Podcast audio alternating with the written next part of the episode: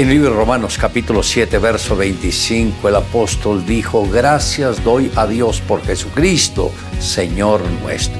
Hoy me gustaría tratar sobre el tema un corazón libre. Si alguien comprendió las luchas espirituales que se viven en el corazón del creyente, ese fue el apóstol Pablo quien de una manera magistral lograra plasmar en palabras el conflicto interno que se libraba en su corazón. ¿Qué diremos pues? ¿La ley es pecado? En ninguna manera, pero yo no conocí el pecado sino por la ley porque tampoco conociera la codicia si la ley no dijera no codiciarás. Pablo logra desenmascarar la manera como Satanás engaña los corazones de las personas, aunque ellos estén cubiertos de un manto de religiosidad. Pablo, como alguien que vivió bajo la ley mosaica, encontró que aunque la ley es buena, al mismo tiempo activa el espíritu de codicia para quebrantarla y de esta manera pecar contra Dios. Entendió que el problema no está en la ley de Dios, sino en Él, porque sabemos que la ley es espiritual, yo soy carnal, vendido al pecado. Esto está en Romanos capítulo 7, verso 14.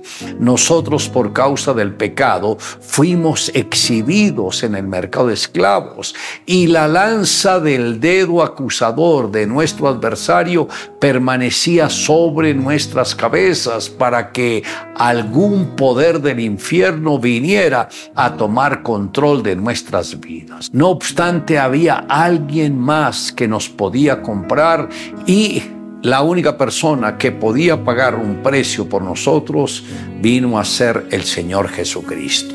El acta de los decretos que había contra nosotros, que nos era contraria, Jesús la arrancó de encima nuestro y la clavó en la cruz. Esto está en Colosenses 2.14.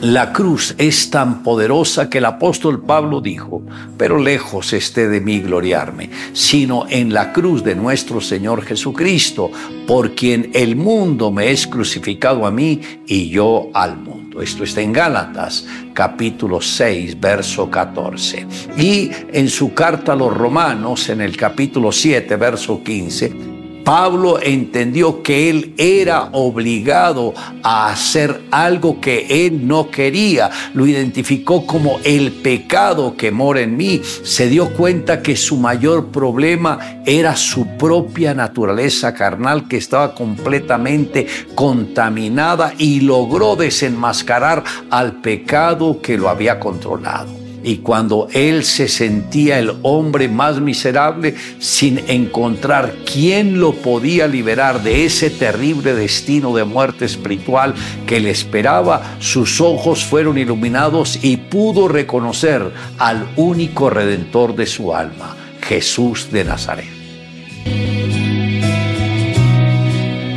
Cuentan que el príncipe de Wei, uno de los principales guerreros en la antigua China, decidió un buen día invadir Hadán. Resulta que el consejero del rey para esos días se encontraba de viaje pero en cuanto se enteró decidió regresar a toda prisa. No esperó ni a cambiarse de ropa ni a sacudir el polvo de sus caballos. Fue inmediatamente a presentarse delante del rey. Es extraño, le dijo, pero cuando regresaba me crucé por las montañas con un hombre que iba hacia el norte, pero decía que se dirigía al reino Chu, que está al sur. Yo sorprendido le pregunté, ¿y entonces por qué se dirige hacia el norte? Él me dijo que quería hacer algo antes y que no importaba a qué dirección fuera aunque sea contraria, porque tenía muy buenos caballos, eran muy rápidos y fuertes. A lo que le respondí, sus caballos pueden ser excelentes, fuertes, rápidos, pero si usted va en la dirección contraria, debe ir es al sur, pero va camino hacia el norte.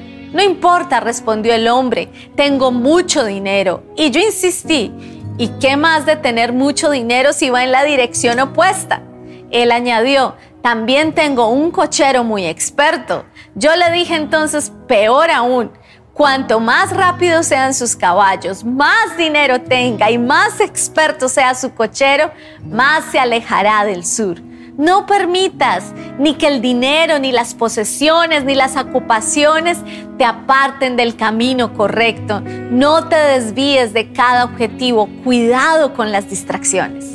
Le invito a que me acompañe en la siguiente oración. Amado Dios, gracias por haber enviado a nuestro Señor Jesucristo para que fuese nuestro Redentor y nuestro Salvador. Gracias por tu palabra, por inspirar a los siervos tuyos a que comunicaran lo que había en el corazón tuyo. Gracias porque de esta manera pudimos acercarnos a ti a través de Jesucristo y ser salvos. Te amamos Dios en Cristo Jesús.